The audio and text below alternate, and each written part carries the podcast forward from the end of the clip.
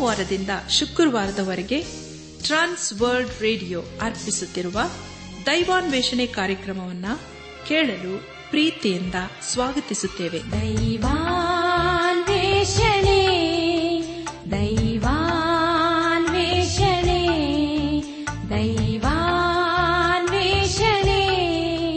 ದೈವಾನ್ವೇಷಣೆ. ಪ್ರಿಯರೇ ದೇವರ ವಾಕ್ಯವನ್ನು ಧ್ಯಾನ ಮಾಡುವ ಮುನ್ನ ಕರ್ತನ ಮುಂದೆ ನಮ್ಮನ್ನು ತಗ್ಗಿಸಿಕೊಂಡವರಾಗಿ. ನಮ್ಮ ಶಿರವನ್ನು ಭಾಗಿಸಿ ನಮ್ಮ ಕಣ್ಣುಗಳನ್ನು ಮುಚ್ಚಿಕೊಂಡು ದೀನತೆಯಿಂದ ಪ್ರಾರ್ಥನೆ ಮಾಡೋಣ. ಯುಗ ಯುಗಾಂತರಗಳಲ್ಲಿ ಜೀವಿಸುವಂತಹ ನಮ್ಮ ರಕ್ಷಕನಲ್ಲಿ ತಂದೆಯಾದ ದೇವರೇ, ನಿನ್ನ ಪರಿಶುದ್ಧವಾದ ನಾಮವನ್ನು ಕೊಂಡಾಡಿ, ಹಾಡಿ ಸೂಚಿಸುತ್ತೇವೆ ಕರ್ತನೆ, ದೇವಾದಿದೇವನೇ ರಾಜಾದಿರಾಜನೇ ನಿನ್ನ ನಮ್ಮ ಜೀವಿತ ಕಾಲವೆಲ್ಲ ನಂಬಿಗಸ್ತನಾಗಿದ್ದುಕೊಂಡು ನಮ್ಮನ್ನು ನೀನು ಬೇಟೆಗಾರನ ಬಲೆಯಿಂದಲೂ ಮರಣಕರ ವ್ಯಾಧಿಗಳಿಂದ ತಪ್ಪಿಸಿ ಕಾಪಾಡುತ್ತಾ ಬಂದಿರುವುದಕ್ಕಾಗಿ ಸ್ತೋತ್ರಪ್ಪ.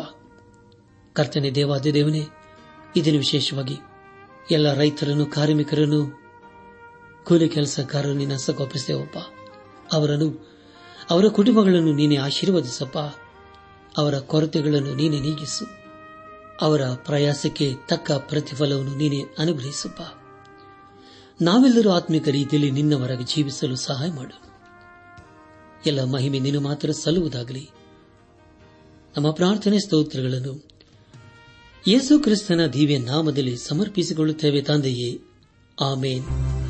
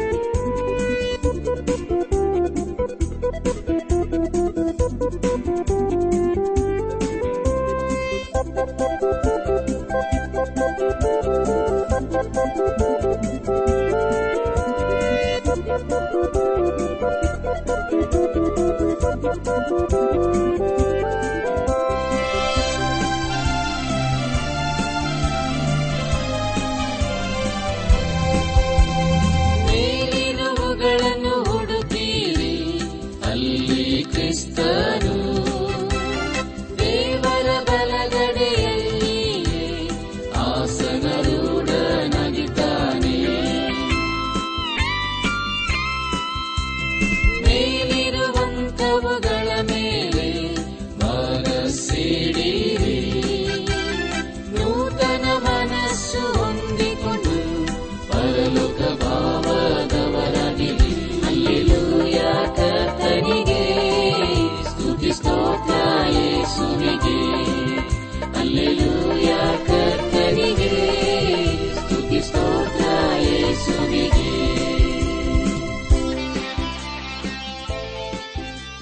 ನನ್ನಾತ್ಮಿಕ ಸಹೋದರ, ಸಹೋದರಿಯರೇ, ದೇವರ ವಾಕ್ಯವನ್ನು ಧ್ಯಾನ ಮಾಡುವ ಮುನ್ನ ನಿಮ್ಮ ಸತ್ಯವೇದ ಪೆನ್ನು ಪುಸ್ತಕದೊಂದಿಗೆ ಸಿದ್ದರಾಗಿದ್ದರಲ್ಲವೇ ಹಾಗಾದರೆ ಪ್ರಿಯರೇ, ಬಂದಿರಿ. ಈ ದಿವಸ ದೇವರು ನಮಗೇನು ಬೋಧಿಸುತ್ತಾನೋ ಅದನ್ನು ಆಲಿಸಿ, ಅದಕ್ಕೆ ವಿಧೇಯರಾಗಿ ಜೀವಿಸುತ್ತಾ ನಮ್ಮ ಜೀವಿತದ ಮೂಲಕ ದೇವರನ್ನು ಕನಪಡಿಸೋಣ ಕಳೆದ ಕಾರ್ಯಕ್ರಮದಲ್ಲಿ ನಾವು ಸತ್ಯವೇದದಲ್ಲಿ ಇಪ್ಪತ್ತ ಮೂರನೇ ಪುಸ್ತಕವಾಗಿರುವ ಏಷಾನು ಬರೆದಂತ ಪ್ರವಾದನೆ ಗ್ರಂಥದ ಮೂವತ್ತ ನಾಲ್ಕು ಹಾಗೂ ಮೂವತ್ತೈದನೇ ಅಧ್ಯಾಯಗಳನ್ನು ಧ್ಯಾನ ಮಾಡಿಕೊಂಡು ಅದರ ಮೂಲಕ ನಮ್ಮ ನಿಜ ಜೀವಿತಕ್ಕೆ ಬೇಕಾದ ಅನೇಕ ಆತ್ಮೀಕ ಪಾಠಗಳನ್ನು ಕಲಿತುಕೊಂಡು ಅನೇಕ ರೀತಿಯಲ್ಲಿ ಆಶೀರ್ವಿಸಲ್ಪಟ್ಟಿದ್ದೇವೆ ದೇವರಿಗೆ ಮಹಿಮೆಯುಂಟಾಗಲಿ. ಧ್ಯಾನ ಮಾಡಿದಂಥ ವಿಷಯಗಳನ್ನು ಈಗ ನೆನಪು ಮಾಡಿಕೊಂಡು ಮುಂದಿನ ಭೇದ ಭಾಗಕ್ಕೆ ಸಾಗೋಣ. ಯಹೋವನು ಜನಾಂಗಗಳನ್ನು ದಂಡಿಸುವುದು ಹಾಗೂ ಇಸ್ರಾಯೇಲಿನ ಮುಂದಿನ ಸೌಭಾಗ್ಯವು ಎಂಬ ವಿಷಯಗಳ ಕುರಿತು ನಾವು ಧ್ಯಾನ ಮಾಡಿಕೊಂಡೆವು. ಧ್ಯಾನ ಮಾಡಿದಂಥ ಎಲ್ಲ ಹಂತಗಳಲ್ಲಿ ದೇವಾದಿದೇವನೇ ನಮ್ಮನ್ನು ನಡೆಸಿದೆನು. ದೇವರಿಗೆ ಮಹಿಮೆಯುಂಟಾಗಲಿ. ಇಂದು ನಾವು ಯೇಷ ಪ್ರವಾದನೆ ಗ್ರಂಥದ ಮೂವತ್ತಾರು ಹಾಗೂ ಮೂವತ್ತೇಳನೇ ಅಧ್ಯಾಯಗಳನ್ನು ಧ್ಯಾನ ಮಾಡಿಕೊಳ್ಳೋಣ.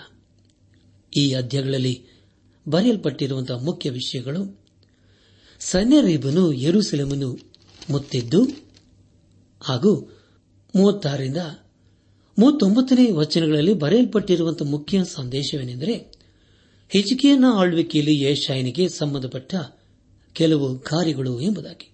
ಪ್ರಿಯರೇ, ಮುಂದೆ ನಾವು ಧ್ಯಾನ ಮಾಡುವಂತಹ ಎಲ್ಲ ಹಂತಗಳಲ್ಲಿ ದೇವರನ್ನು ಆಚರಿಸಿಕೊಂಡು ಮುಂದೆ ಮುಂದೆ ಸಾಗೋಣ.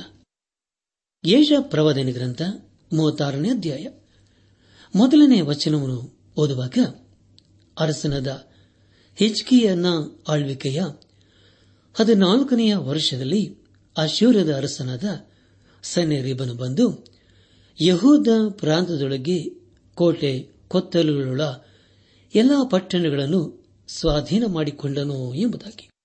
ಪ್ರಿಯರೇ, ಪ್ರವಾದಿಯಾದ ಯೇಷನು ತನ್ನ ಪ್ರವಾದನ ಸೇವೆಯನ್ನು ಅರಸನದ ಉಜ್ಜಿಯನ ಕಾಲದಲ್ಲಿ ಪ್ರಾರಂಭ ಮಾಡಿ ಅದನ್ನು ಯೋಥಾಮ, ಆಹಾಜ ಹಾಗೂ ಹಿಜ್ಕಿಯನ ಕಾಲದಲ್ಲಿ ಮುಂದುವರಿಸುತ್ತಾನೆ. ಯಹುದದ ಐದು ಅರಸರಲ್ಲಿ ಹಿಜ್ಕಿಯನ ಒಬ್ಬ ಒಳ್ಳೆಯ ಅರಸನಾಗಿದ್ದನು. ಅವರ ಕಾಲದಲ್ಲಿ ಯಹೂದಕ್ಕೆ ಒಳ್ಳೆಯದೇ ಆಯಿತು. ಅವರಲ್ಲಿ ಹಿಜ್ಕಿಯನು ಮಹಾ ಅರಸನಾಗಿದ್ದನು. ಒಡಂಬಡಿಕೆಯಲ್ಲಿ ಎರಡನೇ ಪುರುಕಾಲ ವೃತ್ತಾಂತ, ಇಪ್ಪತ್ತೊಂಬತ್ತನೇ ಅಧ್ಯಾಯ, ಪ್ರಾರಂಭದ ಎರಡು ವಚನಗಳಲ್ಲಿ ಹೀಗೆ ಓದುತ್ತವೆ ಹಿಜ್ಕಿಯನ್ನು ಪಟ್ಟಕ್ಕೆ ಬಂದಾಗ ಇಪ್ಪತ್ತೈದು ವರ್ಷದವನಾಗಿದ್ದನು. ಅವನು ಯರೂಸೆಲೆಮಿನಲ್ಲಿ ಇಪ್ಪತ್ತೊಂಬತ್ತು ವರ್ಷ ಆಳಿದನು. ಜಕರಿನ ಮಗಳಾದ ಅಭಿಯ ಎಂಬ ಕಿಯವನ ತಾಯಿ, ಅವನು ಎಲ್ಲ ವಿಷಯಗಳಲ್ಲಿಯೂ ತನ್ನ ಪೂರ್ವಿಕನಾದ ದಾವಿದನಂತೆ ಯಹೋವನ ಚಿತ್ತಾನುಸಾರವಾಗಿ ನಡೆದನು ಎಂಬುದಾಗಿ. ಪ್ರಿಯರೇ ಹಿಚ್ಕಿಯನ್ನು ಒಳ್ಳೆ ಅರಸನಾದರೂ ಯರೂಸೆಲೆಮಿನ ಆಕ್ರಮಣದ ವಿಷಯದಲ್ಲಿ ತಪ್ಪನ್ನು ಮಾಡುತ್ತಾನೆ. ಅದರ ಕುರಿತು ನಾವು ಎರಡನೇ ಅರಸುಗಳ ಪುಸ್ತಕ, ಹದಿನೆಂಟನೇ ಅಧ್ಯಾಯ, ಹದಿಮೂರರಿಂದ ಹದಿನಾರನೇ ವಚನಗಳಲ್ಲಿ ನಾವು ಓದುತ್ತೇವೆ. ದಯಮಾಡಿ ಸಮಯ ಮಾಡಿಕೊಂಡು ಎರಡನೇ ಅರಸುಗಳ ಪುಸ್ತಕ, ಹದಿನೆಂಟನೇ ಅಧ್ಯಾಯ, ಹದಿಮೂರರಿಂದ ಹದಿನಾರನೇ ವಚನಗಳನ್ನು ಓದಿಕೊಳ್ಳಬೇಕೆಂಬುದಾಗಿ ನಿಮ್ಮನ್ನು ನಾನು ಪ್ರೀತಿಯಿಂದ ಕೇಳಿಕೊಳ್ಳುತ್ತೇನೆ. ಈ ವಚನಗಳ ಮೂಲಕ ನಾವು ತಿಳಿದುಕೊಳ್ಳುವುದೇನೆಂದರೆ ಹಣದಿಂದ ಒಳ್ಳೆಯ ಸ್ನೇಹಿತರನ್ನು ಕೊಂಡುಕೊಳ್ಳಲು ಸಾಧ್ಯವಿಲ್ಲ ಎಂಬುದಾಗಿ. ಅದೇ ರೀತಿಯಲ್ಲಿ ಹೆಚ್ಚಿಗೆಯನ್ನು ಮಾಡಿ ಕೊನೆಗೆ ಬುದ್ಧಿಯನ್ನು ಕಲಿದುಕೊಳ್ಳುತ್ತಾನೆ. ನಮ್ಮ ಧ್ಯಾನವನ್ನು ಮುಂದುವರೆಸಿ ಯೇಷ ಗ್ರಂಥ ಮೂವತ್ತಾರನೇ ಅಧ್ಯಾಯ ಎರಡು ಹಾಗೂ ಮೂರನೇ ವಚನಗಳನ್ನು ಓದುವಾಗ, ಆಗ ಅಶೂರದ ಅರಸನು ಲಾಕೇಶಿನಿಂದ ಮಹಾ ಸೈನ್ಯ ಸೈತನಾದ ರಬ್ಶಾಕೆ ಎಂಬುವನನ್ನು ಯರೂಸೆಲಂನಲ್ಲಿದ್ದ ಹೆಚ್ಚಿಗೆನ ಬಳಿಗೆ ಕಳಿಸಿದನು. ಇವನು ಮಡಿವಾಳರ ಹೊಲದ ಮೇಲೆ ಹೋಗುವ ರಾಜಮಾರ್ಗದ ಹತ್ತಿರ ಅಲ್ಲಿನ ಕೆರೆಯ ಕಾಲುವೆಯ ಬಳಿಯಲ್ಲಿ ಪಾಳಿ ಮಾಡಿಕೊಂಡನು. ಆಮೇಲೆ ಹಿಲ್ಕಿಯನ ಮಗನು ರಾಜಗೃಹಾಧಿಪತಿಯೂ ಆದ ಎಲ್ಕ್ಯಾಕಿಂ ಲೇಖಕನಾದ ಶಬನ ಆಸಫನ ಮಗನು ಮಂತ್ರಿಯೂ ಆಗಿದ್ದ ಯೌವ ಎಂಬುವರು ಬಂದರು ಎಂಬುದಾಗಿ.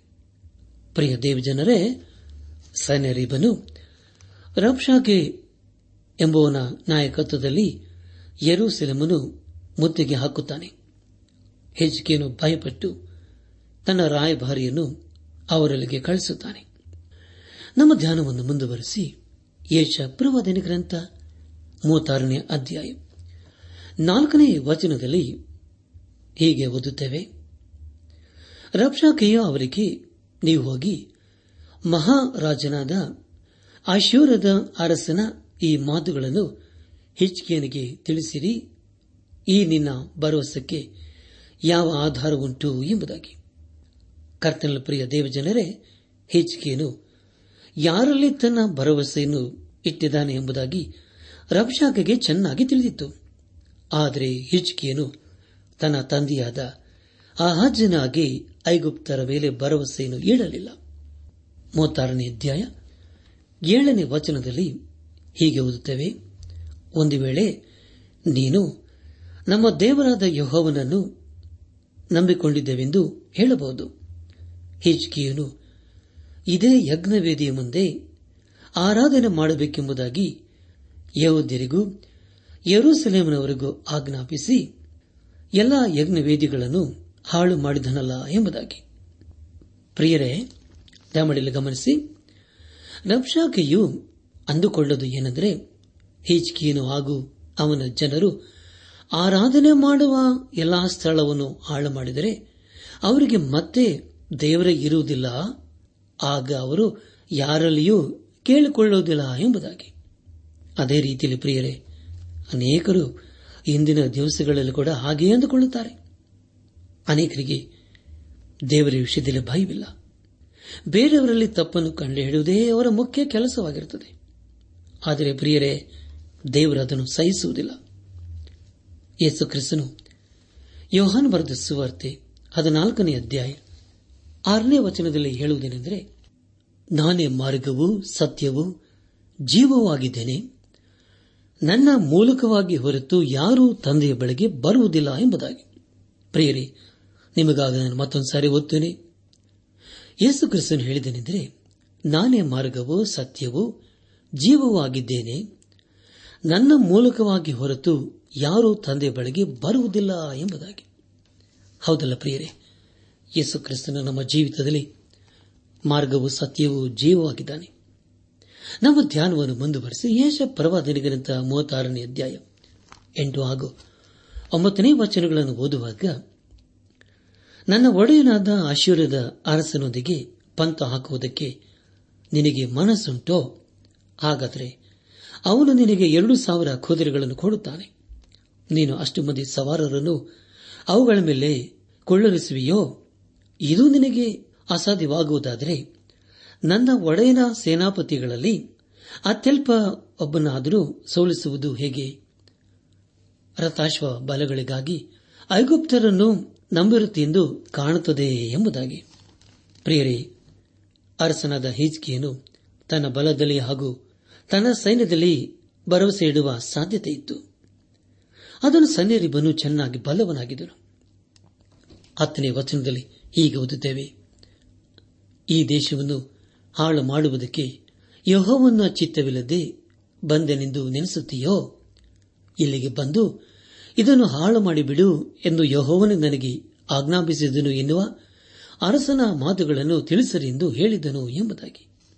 ಪ್ರಿಯರೇ, ಇಲ್ಲಿ ರಬ್ಷಾಕಿ ಹೇಳುವುದೇನೆಂದರೆ, ದೇವರೇ, ನನ್ನನ್ನು, ನಿಮ್ಮನ್ನು ನಾಶ ಮಾಡುವುದಕ್ಕೆ ಕಳಿಸಿದ್ದಾನೆ ಎಂಬುದಾಗಿ. ಅದೇ ರೀತಿಯಲ್ಲಿ ಎರಡನೇ ಮಹಾಯುದ್ಧದಲ್ಲಿ ಅನೇಕರು ಅಂದುಕೊಂಡರು. ಆದರೆ ಆ ಯುದ್ಧದಲ್ಲಿ ದೇವರು ಯಾರ ಕಡೆಯೂ ಇರಲಿಲ್ಲ. ಇಲ್ಲಿ ದೇವರು ಆಶೀರ್ವದವರಿಗೆ ಇಸ್ರಾಲರನ್ನು ಹಾಳು ಮಾಡುವುದಕ್ಕೆ ಹೇಳಿದನು. ಆದರೆ ಯಾವ ಶತ್ರುವು ಯೆರೂಸಲೇಮನ್ನು ಆಕ್ರಮಣ ಮಾಡುವುದಕ್ಕೆ ಆಗಲೇ ಇಲ್ಲ. ಅದುವೇ ದೇವರ ಚಿತ್ತವಾಗಿತ್ತು. ನಮ್ಮ ಧ್ಯಾನವನ್ನು ಮುಂದುವರೆಸಿ. ಯೇಷ ಪ್ರವಾದನೆ ಗ್ರಂಥ ಮೂವತ್ತಾರನೇ ಅಧ್ಯಾಯ ಹನ್ನೊಂದನೇ ವಚನವನ್ನು ಓದುವಾಗ ಆಗ ಎಲ್ಯಾಕೀಮ್ ಶಬ್ನ ಯವ್ವ ಎಂಬುವರು ರಬ್ಷಾಗೆ ನೀನು ಮಾತಾಡುವುದು ಪೌಳಿ ಗೋಡೆಯ ಮೇಲಿರುವವರಿಗೆ ಕೇಳಿಸುತ್ತದೆ. ಆದುದರಿಂದ ದಯವಿಟ್ಟು ನಿನ್ನ ಸೈನಿಕರಾದ ನಮ್ಮೊಡನೆ ಆರಾಮ್ಯರ ಭಾಷೆಯಲ್ಲಿ ಮಾತಾಡು. ಅದು ನಮಗೆ ತಿಳಿಯುತ್ತದೆ. ಆದರೆ ಯೋಧಾಯ ಭಾಷೆಯಲ್ಲಿ ಮಾತಾಡಬೇಡ ಎಂದು ಹೇಳಿದರು ಎಂಬುದಾಗಿ. ಪ್ರಿಯರೇ ದಮಣೆ ಗಮನಿಸಿ. ಇಲ್ಲಿ ರಬ್ಷಾಗೆಯು ಆಜ್ಞೆಯನ್ನು ಇಬ್ರಿಯ ಭಾಷೆಯಲ್ಲಿ ಕೊಡುತ್ತಿದ್ದಾರೆ ಅದರ ಉದ್ದೇಶವೇನೆಂದರೆ ಯರುಸಲಂದ ಸೈನಿಕರು ಅದನ್ನು ಕೇಳಿಸಿಕೊಂಡು ಭಯಪಡುತ್ತಾರೆ ಎಂಬುದಾಗಿ. ಮೂವತ್ತಾರನೇ ಅಧ್ಯಾಯ ಹದಿನೆಂಟರಿಂದ ಇಪ್ಪತ್ತನೇ ವಚನಗಳ ಮೂಲಕ ನಾವು ತಿಳಿದುಕೊಳ್ಳುವುದೇನೆಂದರೆ ರಬ್ಷಾಕೆ ಅಂದುಕೊಂಡದೇನೆಂದರೆ ಬೇರೆ ಯಾವ ದೇವರು ಹೆಚ್ಚಿಗೆನನ್ನು ಬಿಡಿಸುವುದಿಲ್ಲ, ಆದರೆ ಇಸ್ರಾಯೇಲರು ತಮ್ಮ ಬಿಡುಗಡೆಗಾಗಿ ಹಾಗೂ ಯರೂಸಲೇಮಿನ ಭದ್ರತೆಗಾಗಿ ಯಹೋವನನ್ನು ಆತುಕೊಳ್ಳುತ್ತಾರೆ ಎನ್ನುವ ವಿಷಯ ಅವರಿಗೆ ಅರ್ಥವಾಗಲಿಲ್ಲ. ಯಹೋವನನ್ನು ಬೇರೆ ದೇವರೊಂದಿಗೆ ಸರಿ ಸಮಾನ ಮಾಡಲು ಹೊರಟಿದ್ದಾರೆ. ಕೊನೆಗೆ ರಾಯಭಾರಿಗಳು ಹಿಚ್ಕೆನಿಗೆ ಒಂದು ಸಂದೇಶವನ್ನು ತರುತ್ತಾರೆ. ಮೂವತ್ತಾರನೇ ಅಧ್ಯಾಯ ಇಪ್ಪತ್ತೆರಡನೇ ವಚನದಲ್ಲಿ ಹೀಗೆ ಓದುತ್ತೇವೆ. ಇಲ್ಕಿಯನ ಮಗನು ರಾಜ್ಯ ಗೃಹಾಧಿಪತಿಯಾಗಿದ್ದ ಎಲ್ಯಾಕೀಮ್ ಲೇಖಕನಾದ ಶಬ್ನ, ಆಸಫನ ಮಗನು ಮಂತ್ರಿಯೂ ಆಗಿದ್ದ ಯೋವ ಎಂಬುವರು ತಮ್ಮ ಬಟ್ಟೆಗಳನ್ನು ಹರಿದುಕೊಂಡು ಅರಸನಾದ ಹಿಜ್ಕೀನ ಬಳಿಗೆ ಬಂದು ಅವನಿಗೆ ರಬ್ಷಾಕಿಯ ಮಾತುಗಳನ್ನು ತಿಳಿಸಿದರು ಎಂಬುದಾಗಿ. ಪ್ರಿಯರೇ, ಉಡುಪು ಅಥವಾ ಬಟ್ಟೆ ಒಬ್ಬ ವ್ಯಕ್ತಿಯ ಮರ್ಯಾದೆಯನ್ನು ಕಾಪಾಡುತ್ತದೆ. ಬಟ್ಟೆಗಳನ್ನು ಹರಿದುಕೊಂಡನು ಎಂಬುದಾಗಿ ಹೇಳುವಾಗ ಅದು ಅವಮಾನವನ್ನು ಸೂಚಿಸುತ್ತದೆ. ಇಲ್ಲಿ ಐಶ್ವರ್ಯದಿಂದ ಬಂದ ರಾಯಭಾರಿಗಳು ಅರಸನಾದ ಹೀಚಿಗೆನಿಗೆ ನಿರಾಶಾದಾಯಕವಾದಂತಹ ಸಂದೇಶವನ್ನು ತರುತ್ತಿದ್ದಾರೆ. ಅದನ್ನು ಕೇಳಿಸಿಕೊಂಡ ಹಿಜ್ಗೆನ ಪ್ರತಿಕ್ರಿಯೆ ಏನಾಗಿದೆ ಎಂಬುದಾಗಿ ಮುಂದೆ ನಾವು ನೋಡೋಣ. ಇಲ್ಲಿಗೆ ಏಷ ಪ್ರವಾದನೆ ಗ್ರಂಥದ ಮೂವತ್ತಾರನೇ ಅಧ್ಯಾಯವು ಮುಕ್ತಾಯವಾಯಿತು. ಇಲ್ಲಿವರೆಗೂ ದೇವಾದ ದೇವನೇ ನಮ್ಮ ನಡೆಸಿದನು ದೇವರಿಗೆ ಮಹಿಮೆಯುಂಟಾಗಲಿ. ಮುಂದೆ ನಾವು ಏಷ ಪ್ರವಾದನ ಗ್ರಂಥದ ಮೂವತ್ತೇಳನೇ ಅಧ್ಯಾಯವನ್ನು ಧ್ಯಾನ ಮಾಡಿಕೊಳ್ಳೋಣ. ಮೂವತ್ತೇಳನೇ ಅಧ್ಯಾಯದಲ್ಲಿ, ಮೂವತ್ತಾರನೇ ಅಧ್ಯಾಯದಲ್ಲಿ ತಿಳಿಸಿದಂತಹ ಸಂಗತಿಗಳೇ ಮುಂದುವರಿಯುತ್ತವೆ ಮುಂದೆ ನಾವು ಧ್ಯಾನ ಮಾಡುವಂತಹ ಎಲ್ಲ ಹಂತಗಳಲ್ಲಿ ದೇವರನ್ನು ಆಶ್ರಯಿಸಿಕೊಳ್ಳೋಣ. ಏಷ್ಯಾ ಪ್ರವಾದನ ಗ್ರಂಥ, ಮೂವತ್ತೇಳನೇ ಅಧ್ಯಾಯ, ಮೊದಲನೇ ವಚನದಲ್ಲಿ ಹೀಗೆ ಓದುತ್ತೇವೆ. ಆಗ ಹಿಚ್ಕೇನು ಬಟ್ಟೆಗಳನ್ನು ಹರಿದುಕೊಂಡು ಗೋಣಿ ತಟ್ಟನ್ನು ಕಟ್ಟಿಕೊಂಡು ಯಹೋವನ ಆಲಕ್ಕೆ ಹೋದನು ಎಂಬುದಾಗಿ. ನನ್ನ ಆತ್ಮಿಕ ಸಹೋದರ ಸಹೋದರಿಯರೇ, ಇಲ್ಲಿ ನಾವು ಹಿಚ್ಕಿಯನ ನಂಬಿಕೆಯ ಕುರಿತು ತಿಳಿದುಕೊಳ್ಳುತ್ತೇವೆ. ಇಂತಹ ಪರಿಸ್ಥಿತಿಯಲ್ಲಿ ಹಿಚ್ಕಿಯನು ಯಾರ ಬಳಿಗೂ ಹೋಗದೆ ದೇವರಲ್ಲಿ ಸಹಾಯಕ್ಕಾಗಿ ಬೇಡಿಕೊಳ್ಳುತ್ತಾನೆ. ಮೂವತ್ತೇಳನೇ ಅಧ್ಯಾಯ ಎರಡನೇ ವಚನದಲ್ಲಿ ಹೀಗೆ ಓದುತ್ತೇವೆ. ಇದಲ್ಲದೆ ಅವನು ರಾಜ ಗೃಹಾಧಿಪತಿಯಾದ ಎಲ್ಯಾಕೀಂ ಲೇಖಕನಾದ ಶಬ್ನ ವೃದ್ಧ ಯಾಜಕರು ಇವರನ್ನು ಕರೆಸಿ, ನೀವು ಗೋಣಿತಟ್ಟನ್ನು ಕಟ್ಟಿಕೊಂಡು ಆ ಮೋಚನ ಮಗಲು ಪರವಾದಿಯೂ ಆಗಿರುವ ಯೇಷಾನ ಬಳಿಗೆ ಹೋಗಿ ಹೀಗೆ ಹೇಳಿರೆಂದು ಆಜ್ಞಾಪಿಸಿದನು ಎಂಬುದಾಗಿ. ಪ್ರಿಯ ದೇವಜನರೇ, ದಯಮಾಡಿ ಗಮನಿಸಿ, ಇಲ್ಲಿ ಹಿಜ್ಕಿಯನ್ನು ಯೇಷಾನಿಗೆ ಒಂದು ಸಂದೇಶವನ್ನು ಕಳಿಸುತ್ತಾನೆ. ಅದು ನಂಬಿಕೆಯ ಕೆಲಸವಾಗಿತ್ತು. ದೇವರು ಈ ವಿಷಯದಲ್ಲಿ ಏನು ಹೇಳುತ್ತಾನೆ ಎಂಬುದಾಗಿ ತಿಳಿಯಲು ಹೆಚ್ಚಿಕೆಯನ್ನು ಇಷ್ಟಪಟ್ಟನು. ನಮ್ಮ ಧ್ಯಾನವನ್ನು ಮುಂದುವರೆಸಿ. ಯೇಷ ಪ್ರವಾದನ ಗ್ರಂಥ ಮೂವತ್ತೇಳನೇ ಅಧ್ಯಾಯ ಮೂರನೇ ವಚನವನ್ನು ಓದುವಾಗ ಅವರು ಅದರಂತೆ ಯೇಷಾಯನ ಬಳಿಯಲ್ಲಿ ಈ ದಿವಸದಲ್ಲಿ ನಮಗೆ ಮಹಾ ಕಷ್ಟವೂ, ಶಿಕ್ಷೆಯೂ, ನಿಂದೆಯೂ ಸಂಭವಿಸಿರುತ್ತವೆ ಹೆರಿಗೆ ಕಾಲ ಬಂದಿದೆ. ಆದರೆ ಹೆರುವುದಕ್ಕೆ ಬಹಳ ಸಾಲದು ಎಂಬುದಾಗಿ. ನನ್ನ ಆತ್ಮಿಕ ಸಹೋದರ ಸಹೋದರಿಯರೇ, ಅಲ್ಲಿನ ಪರಿಸ್ಥಿತಿಯು ಹೇಗಿದೆ ಎಂಬುದಾಗಿ ಪ್ರವಾದಿಯಾದ ಏಷಾನಿಗೆ ಚೆನ್ನಾಗಿ ತಿಳಿದಿತ್ತು. ಮೂವತ್ತೇಳನೇ ಅಧ್ಯಾಯ. ನಾಲ್ಕನೇ ವಚನದಲ್ಲಿ ಹೀಗೆ ಓದಿದ್ದೇವೆ. ನಿನ್ನ ದೇವರಾದ ಯೋಹವನ್ನು ಆಶೂರದ ಅರಸನಿಂದ ಕಳಿಸಲ್ಪಟ್ಟ ರಬ್ಷಾಖಿಯ ನಿಂದ ವಾಕ್ಯಗಳನ್ನು ಕೇಳಿರುವನು ಅವನು ತನ್ನ ಯಜಮಾನನ ಹೆಸರಿನಲ್ಲಿ ಜೀವ ಸ್ವರೂಪನಾದ ದೇವರನ್ನು ದೂಷಿಸಿದ್ದರಿಂದ ಆತನವನಿಗೆ ಮುಯಿ ತೀರಿಸಾನು ಆದ್ದರಿಂದ ಉಳಿದಿರುವ ಸ್ವಲ್ಪ ಜನರಿಗೋಸ್ಕರ ಆತನನ್ನು ಪ್ರಾರ್ಥಿಸು ಎಂಬುದಾಗಿ ಹಿಚ್ಕಿಯನ್ನು ಅನ್ನುತ್ತಾನೆಂದು ಹೇಳಿದರು ಎಂಬುದಾಗಿ. ನನ್ನಾತ್ಮೀಕ ಸಹೋದರ, ಸಹೋದರಿಯರೇ, ಇಲ್ಲಿ ನಾವು ನಿನ್ನ ದೇವರು ಎಂಬುದಾಗಿ ಓದುತ್ತೇವೆ. ವಿನಃ ನಿಮ್ಮ ದೇವರು ಎಂಬುದಾಗಿ ನಾವು ಓದುವುದಿಲ್ಲ. ಆದರೆ ಇಲ್ಲಿ ಮಾಡಿದ ತಪ್ಪನ್ನು ಇಪ್ಪತ್ತನೇ ವಚನದಲ್ಲಿ ಹೆಚ್ಚಿಗೆಯನ್ನು ಸರಿಪಡಿಸಿಕೊಳ್ಳುತ್ತಾನೆ. ಇಪ್ಪತ್ತನೇ ವಚನದಲ್ಲಿ ಹೀಗೆ ಓದುತ್ತೇವೆ. ಯಹೋವನೇ ನಮ್ಮ ದೇವರೇ, ನೀನೇ ಅದ್ವಿತೀಯನಾದ ಯಹೋವನೆಂಬುದನ್ನು ಭೂ ರಾಜ್ಯಗಳೆಲ್ಲವೂ ತಿಳಿಕೊಳ್ಳುವಂತೆ ನಮ್ಮನ್ನು ಇವನ ಕೈಯಿಂದ ಬಿಡಿಸು ಎಂದು ಪ್ರಾರ್ಥಿಸಿದನು ಎಂಬುದಾಗಿ. ನನ್ನ ಆತ್ಮಿಕ ಸಹೋದರ ಸಹೋದರಿಯರೇ, ಪ್ರವಾದಿಯಾದ ಏಷ್ಯಾನ ಮೂಲಕ ದೇವರು ನಿರೀಕ್ಷೆಯ ಸಂದೇಶವನ್ನು ಕಳಿಸುತ್ತಿದ್ದಾನೆ ದೇವರಿಗೆ ಸ್ತೋತ್ರವಾಗಲಿ. ಏಷ ಪ್ರವಾದನ ಗ್ರಂಥ ಮೂವತ್ತೇಳನೇ ಅಧ್ಯಾಯ ಐದು ಹಾಗೂ ಆರನೇ ವಚನಗಳನ್ನು ಓದುವಾಗ ಯೇಷನು ಅರಸನಾದ ಹಿಜ್ಕಿಯನ ಕಡೆಯಿಂದ ತನ್ನ ಬಳಿಗೆ ಬಂದ ಸೇವಕರಿಗೆ ಅಶೂರದ ಅರಸನ ಸೇವಕರು ನನ್ನನ್ನು ದೂಷಿಸಿದ ಮಾತುಗಳನ್ನು ಕೇಳಿದ್ದಿ, ಅವುಗಳಿಗೆ ನೀನು ಹೆದರಬೇಡ ಎಂಬುದಾಗಿ. ಪ್ರಿಯ ದೇವಜನರೇ, ದಯಮಾಡಿ ಗಮನಿಸಿ, ಇಲ್ಲಿ ದೇವರು ಯೇಷನ ಮೂಲಕ ಹಿಚ್ಕಿಯನಿಗೆ ಒಂದು ಸಂದೇಶವನ್ನು ಕಳಿಸುತ್ತಿದ್ದಾನೆ. ಅದು ಭರವಸೆಯ ಸಂದೇಶವಾಗಿದೆ. ಏಳಿನ ವಚನದಲ್ಲಿ ಹೀಗೆ ಓದುತ್ತೇವೆ ಈಗೋ ನಾನು ಅವನ ಮೇಲೆ ಭಯದ ಆತ್ಮವನ್ನು ಬರಮಾಡುವೆನು. ಅವನು ಒಂದು ಸುದ್ದಿಯನ್ನು ಕೇಳಿ ತಿರುಗಿಕೊಂಡು ಸ್ವದೇಶಕ್ಕೆ ಹೋಗಿ, ಅಲ್ಲಿ ಕತ್ತಿಯಿಂದ ಬೀಳುವಂತೆ ಮಾಡುವನು ಎಂಬಿ ಯಹೋವನ ಮಾತನ್ನು ನಿಮ್ಮ ಯಜಮಾನನಿಗೆ ಹೇಳರು ಎಂಬುದಾಗಿ ಉತ್ತರ ಕೊಟ್ಟನು ಎಂಬುದಾಗಿ. ಪ್ರಿಯ ದೇವಜನರೇ, ದಯಮಾಡಿ ಗಮನಿಸಿ ರಕ್ಷಕೆಯು ಯರೂಸಲೇಮಿನಲ್ಲಿ ಸಾಯುವುದಕ್ಕೆ ದೇವರು ಅವಕಾಶ ಕೊಡಲಿಲ್ಲ. ಅವನ ದೇಶದಲ್ಲಿ ಅವನು ಸಾಯುವಂತೆ ಮಾಡುತ್ತಾನೆ. ದೇವರು ಈಗ ಆ ಶಿವರದವರನ್ನು ಹಾಳು ಮಾಡುತ್ತಾ ಇದ್ದಾನೆ. ಇದೆಲ್ಲವನ್ನು ಕಂಡ ಹೆಚ್ಚಿಗೆಯನ್ನು ಉತ್ತೇಜನಗೊಂಡನು ಹಾಗೂ ದೇವರು ಹೇಗೆ ಸಹಾಯ ಮಾಡಬಲ್ಲನೆಂಬುದಾಗಿ ಚೆನ್ನಾಗಿ ಗ್ರಹಿಸಿಕೊಂಡನು. ಆದರೆ ಪ್ರಿಯರೇ ಕೇಳಿದಂತಹ ಸಂದೇಶವು ಅವನ ನಂಬಿಕೆಯನ್ನು ಕೆಡಿಸಿತು.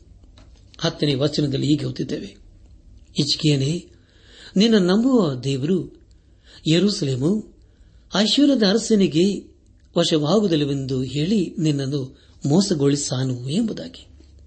ಪ್ರಿಯರೇ, ಇಲ್ಲಿ ನಾವು ರಬ್ಷಾಕಿಯ ಕುರಿತು ಮಧ್ಯೆ ಕೇಳಿಸಿಕೊಳ್ಳುತ್ತೇವೆ.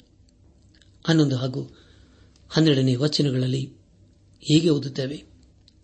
ಆಶ್ವರ್ಯದ ಅರಸರು ಎಲ್ಲ ರಾಜ್ಯಗಳನ್ನು ಪೂರ್ಣವಾಗಿ ನಾಶ ಮಾಡಿದರೆಂದು ಕೇಳಿದೆಯಲ್ಲ? ಹೀಗಿದ ಮೇಲೆ ನೀನು ಉಳಿವಿಯೋ? ನನ್ನ ತಂದೆ ತಾತಂದಿರು ಗೋರ್ಗಾನ್, ಖಾರಾನ್, ರಜೆಫ್ ಎಂಬ ಪಟ್ಟಣಗಳ ಜನರನ್ನು ಚಲಸಾರ್ ಪ್ರಾಂತದಲ್ಲಿರುವ ಏದೇನಿನ ಜನರನ್ನು ನಾಶ ಮಾಡುವುದಕ್ಕೆ ಹೋದಾಗ ಅವರನ್ನು ಕಾಪಾಡಿದವೋ ಎಂಬುದಾಗಿ. ಪ್ರಿಯರೇ, ಬೇರೆ ಯಾವ ದೇವರು ನಮ್ಮನ್ನು ಆಶೂರ್ಯರಿಂದ ಬಿಡಿಸುವುದಕ್ಕೆ ಸಾಧ್ಯವಿಲ್ಲ ಎಂಬುದಾಗಿ ಈ ಸರಳರಿಗೆ ಚೆನ್ನಾಗಿ ತಿಳಿಯಿತು. ಮುಂದೆ ನಾವು ಅರಸನಾದ ಹೆಚ್ಚಿಗೆಯ ಪ್ರತಿಕ್ರಿಯೆ ಏನೆಂಬುದಾಗಿ ತಿಳಿದುಕೊಳ್ಳುತ್ತೇವೆ. ಹದಿನಾಲ್ಕನೇ ವಚನದಲ್ಲಿ ಹೀಗೆ ಓದುತ್ತೇವೆ. ಹೆಚ್ಚಿಗೆಯನ್ನು ಆ ದೂತರು ತಂದ ಪತ್ರವನ್ನು ತೆಗೆದುಕೊಂಡು ಓದಿದ ನಂತರ ಯಹೋವನ ಆಲಕ್ಕೆ ಹೋಗಿ ಅದನ್ನು ಯಹೋವನ ಮುಂದೆ ತೆರೆದಿಟ್ಟನು ಎಂಬುದಾಗಿ.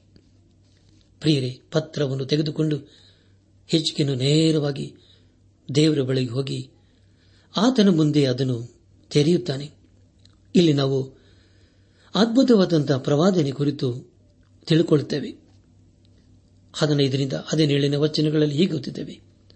ಆತನಿಗೆ ಕೇರೋಬಿಗಳ ಮೇಲೆ ಆಸೀನನಾಗಿರುವ ಆತನೇ, ಇಸ್ರಾಯೇಲ್ ದೇವರೇ, ಸೇನಾಧೀಶ್ವರನಾದ ಯೋಹವನೇ, ಎಲ್ಲ ಭೂ ರಾಜ್ಯಗಳನ್ನು ಆಳುವ ದೇವರು ನೀನೊಬ್ಬನೇ. ಪರಲೋಕ ಭೂಲೋಕಗಳನ್ನು ಉಂಟು ಮಾಡಿದವನು ನೀನೇ. ಯಹೋವನೇ, ಕಿವಿಗೊಟ್ಟು ಕೇಳು, ಯಹೋವನೇ ಕಣ್ಣಿಟ್ಟು ನೋಡು. ಸನ್ನೆರಿಬನು ಜೀವ ಸ್ವರೂಪನಾದ ದೇವರಾದ ನಿನ್ನನ್ನು ನಿಂದಿಸುವುದಕ್ಕೋಸ್ಕರ ಹೇಳಿ ಕಳಿಸಿದ ಮಾತುಗಳನ್ನೆಲ್ಲ ಮನಸ್ಸಿಗೆ ತಂದುಕೋ ಎಂಬುದಾಗಿ. ಪ್ರಿಯ ದೇವಜನರೇ ಇದೇ ರೀತಿಯಲ್ಲಿ ಅರಸನಾದ ಸೊಲಮನನು ಮೊದಲನೇ ಅರಸುಗಳ ಪುಸ್ತಕ ಎಂಟನೇ ಅಧ್ಯಾಯ ಇಪ್ಪತ್ತ ಏಳನೇ ವಚನದಲ್ಲಿ ಹೇಳುತ್ತಾನೆ ನನ್ನ ಆತ್ಮಿಕ ಸಹೋದರ ಸಹೋದರಿಯರೇ, ಪ್ರತಿ ಸರಳರು ತಿಳಿಯಬೇಕಾದದ್ದೇನೆಂದರೆ ನಮ್ಮ ದೇವರು ಪರಲೋಕದ ದೇವರು, ಆತನು ಪರಲೋಕವನ್ನು ಭೂಮಿಯನ್ನು ಉಂಟು ಮಾಡಿದ್ದಾನೆ ಆತನೇ ಸರ್ವಶಕ್ತನೇ ಎಂಬುದಾಗಿ. ಇಲ್ಲಿ ಅರಸನಾದ ಹಿಜ್ಕಿಯನು ತನ್ನ ಜನರನ್ನು ಆಶ್ಚರ್ಯರಿಂದ ಬಿಡಿಸಬೇಕೆಂಬುದಾಗಿ ದೇವರಲ್ಲಿ ಬೇಡಿಕೊಳ್ಳುತ್ತಿದ್ದಾನೆ. ಹದಿನೆಂಟು ಹಾಗೂ ಹತ್ತೊಂಬತ್ತನೇ ವಚನಗಳ ಮೂಲಕ ನಾವು ತಿಳಿಕೊಳ್ಳುವುದೇನೆಂದರೆ, ಅರಸನಾದ ಹಿಚ್ಕಿಯನು ಸತ್ಯವನ್ನು ಕಂಡುಕೊಂಡನು ಎಂಬುದಾಗಿ. ಪ್ರಿಯ ದೇವಜನರೇ, ನಾವು ದೇವರೊಂದಿಗೆ ಸಂಬಂಧವನ್ನು ಇರಿಸಿಕೊಳ್ಳಬೇಕಾದರೆ, ನಾವು ಆತನ ಮುಂದೆ ಎಲ್ಲವನ್ನು ಒಪ್ಪಿಕೊಳ್ಳಬೇಕು. ಯಾವುದನ್ನು ಮರೆಮಾಚಬಾರದು. ಮೂವತ್ತೇಳನೇ ಅಧ್ಯಾಯ. ಇಪ್ಪತ್ತನೇ ವಚನದ ಮೂಲಕ ನಾವು ತಿಳಿದುಕೊಳ್ಳುವುದೇನೆಂದರೆ ಯೇಷನ ಮೂಲಕ ದೇವರು ಉತ್ತರಿಸುವುದನ್ನು ನಾವು ಕೇಳಿಕೊಳ್ಳುತ್ತೇವೆ. ದೇವರು ಹೇಳುವುದೇನೆಂದರೆ ಅಶೂರದವರ ಕುರಿತು ನನಗೆ ಚೆನ್ನಾಗಿ ತಿಳಿದಿದೆ. ಖಂಡಿತವಾಗಿ, ಅವರ ಸಂಗಡ ಯಾವ ವ್ಯವಹಾರವನ್ನು ನೀವು ಮಾಡಬಾರದು ಎಂಬುದಾಗಿ. ಇಲ್ಲಿ ದೇವರು ತನ್ನ ಜನರಿಗೆ ಆದರಣೆ ಮಾತನ್ನು ಹೇಳುತ್ತಿದ್ದಾನೆ. ಜೀವ ಸ್ವರೂಪನಾದ ದೇವರು ಈಗ ಯಹೋದ್ಯರಿಗೆ ಸಹಾಯ ಮಾಡುತ್ತಿದ್ದಾನೆ. ಮೂವತ್ಮೂರನೇ ವಚನದಲ್ಲಿ ನಾವು ಹೀಗೆ ಓದುತ್ತೇವೆ. ಆತನು ಅಶ್ವರದ ಅರಸನನ್ನು ಕುರಿತು ಅವನ ಪಟ್ಟಣವನ್ನು ಸಮೀಪಿಸುವುದಿಲ್ಲ, ಅದಕ್ಕೆ ಬಾಣವನ್ನು ಎಸೆಯುವುದಿಲ್ಲ, ಗುರಾಣಿ ಹಿಡಿದಿರುವವರನ್ನು ಕಳಿಸುವುದಿಲ್ಲ ಅದನ್ನು ಕೆಡವಿ ಬಿಡುವುದಕ್ಕೋಸ್ಕರ ಅದರ ಎದುರಾಗಿ ಮಣ್ಣಿನ ದಿಬ್ಬವನ್ನು ಮಾಡುವುದಿಲ್ಲ ಎಂಬುದಾಗಿ. ಪ್ರಿಯರೇ, ಒಂದು ವೇಳೆ ಅಶೂರರ ಸೈನಿಕರು ಒಬ್ಬೊಬ್ಬರು ಒಂದೊಂದು ಬಾಳವನ್ನು ಯರುಸಲಂನ ಮೇಲೆ ಬಿಟ್ಟಿದ್ದೀಯಾದರೆ ದೇವರ ಮಾತು ಸುಳ್ಳಾಗುತ್ತಿತ್ತು. ದೇವರು ಕೊಡುವ ವಾಗ್ದಾನ, ಪ್ರಿಯರೇ, ಅದಷ್ಟು ಅದ್ಭುತವಾಗಿದೆ. ಈ ಸ್ಥಳ ನೋಡುವಾಗ ಆಶ್ವರ್ಯರನ್ನು ಕಂಡು ಭಯಭೀತರಾದರು. ಸೈನ್ಯರಿಬ್ಬನು ಈಗ ತನ್ನ ಮಗನಿಂದ ಕೊಲ್ಲಲ್ಪಟ್ಟಿದ್ದಾನೆ. ನನ್ನ ಆತ್ಮಿಕ ಸಹೋದರ ಸಹೋದರಿಯರೇ, ಯಾರ್ಯಾರು ದೇವರಿಗೆ ಅವಿಧೇಯರಾಗಿ ಜೀವಿಸಿದರೋ ದೇವರು ಅವರ ಮೇಲೆ ನ್ಯಾಯ ತೀರ್ಪನ್ನು ಮಾಡಿದನು. ಆದುದರಿಂದ ನಮ್ಮ ಜೀವಿತದಲ್ಲಿ ದೇವರ ಉದ್ದೇಶಗಳನ್ನು ಅರ್ಥ ಮಾಡಿಕೊಂಡವರಾಗಿ ಆತನ ಮಾರ್ಗದಲ್ಲಿ ನಾವು ಜೀವಿಸುತ್ತಾ ಆತನ ಆಶೀರ್ವಾದಕ್ಕೆ ನಾವು ಪಾತ್ರರಾಗೋಣ. ಪ್ರಿಯ ದೇವ ಜನರೇ ಸನ್ಯರಿಬನು ದೇವರ ವಿಷಯದಲ್ಲಿ ಅರ್ಥ ಮಾಡಿಕೊಳ್ಳಲಿಲ್ಲ. ದೇವರು ಅವನ ಮೇಲೆ ನ್ಯಾಯ ತೀರಿಸಿದನು. ಅದೇ ರೀತಿಯಲ್ಲಿ ಪ್ರಿಯರೇ ಯಾರ್ಯಾರು ಆತನ ಮಾತಿಗೆ ಅವಿಧೇಯರಾಗಿ ಜೀವಿಸುತ್ತಾರೋ ಖಂಡಿತವಾಗಿ ಅಂಥವರ ಜೀವಿತದಲ್ಲಿ ಆತನು ದಹಿಸುವ ಅಗ್ನಿಯಾಗುತ್ತಾನೆ. ಆತದರಿಂದ ಆಲಿಸಿದ ವಾಕ್ಯದ ಬೆಳಕಿನಲ್ಲಿ ನಮ್ಮ ಜೀವಿತವನ್ನು ಪರೀಕ್ಷಿಸಿಕೊಂಡು, ಕ್ರಮಪಡಿಸಿಕೊಂಡು, ದೇವರ ಕಡೆಗೆ ತಿರುಗಿಕೊಂಡು ಆತನನ್ನೇ ಘನಪಡಿಸುತ್ತಾ ಆತನ ಆಶೀರ್ವಾದಕ್ಕೆ ಪಾತ್ರರಾಗೋಣ. ದೇವರ ಸಮಾಧಾನ ನಿಮ್ಮೊಂದಿಗೆ ಸದಾ ಇರಲಿ.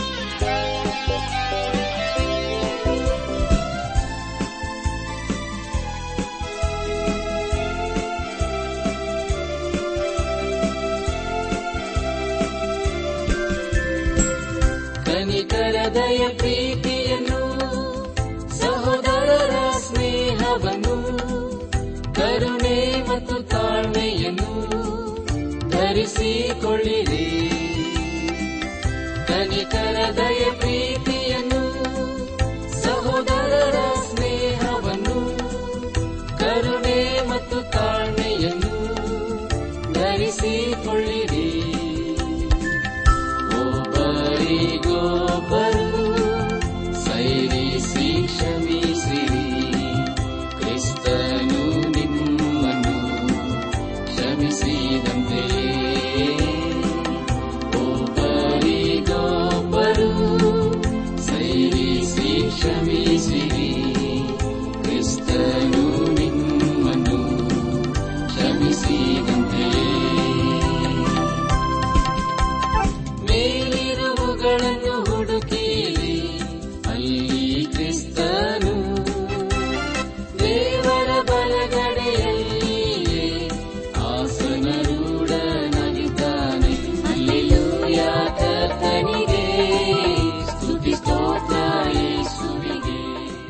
ನನ್ನ ಆತ್ಮೀಕ ಸಹೋದರ ಸಹೋದರಿಯರೇ, ಇಂದು ದೇವರು ನಮಗೆ ಕೊಡುವ ವಾಗ್ದಾನ, ನೀನು ದುಃಖಿಸುವ ದಿನಗಳು ಕೊನೆಗಾಣುವು ಏಷಾಯ ಅರವತ್ತು ಇಪ್ಪತ್ತು.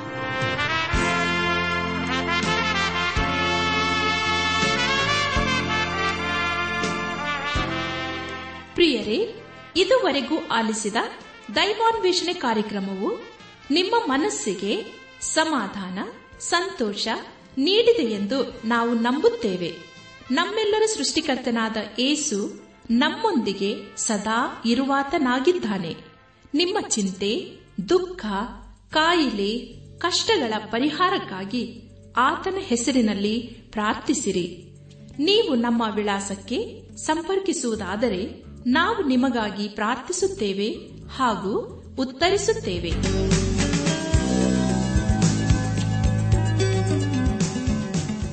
ನಮ್ಮ ವಿಳಾಸ ದೈವಾನ್ ವೇಷಣೆ ಟ್ರಾನ್ಸ್ ವರ್ಲ್ಡ್ ರೇಡಿಯೋ, ಇಂಡಿಯಾ, ಟಪಾಲು ಪೆಟ್ಟಿಗೆ ನಾಲ್ಕು ಮೂರು ಎರಡು ಸೊನ್ನೆ, ಬೆಂಗಳೂರು ನಲವತ್ಮೂರು. ದೈವಾನ್ ವೇಷಣೆ trans world radio, India, post box four three two zero, Bangalore forty three. ದೂರವಾಣಿ ಸಂಖ್ಯೆ ಒಂಬತ್ತು ಎಂಟು ನಾಲ್ಕು ಐದು ಆರು, ಒಂದು ಆರು, ನಾಲ್ಕು ಒಂದು ಎರಡು.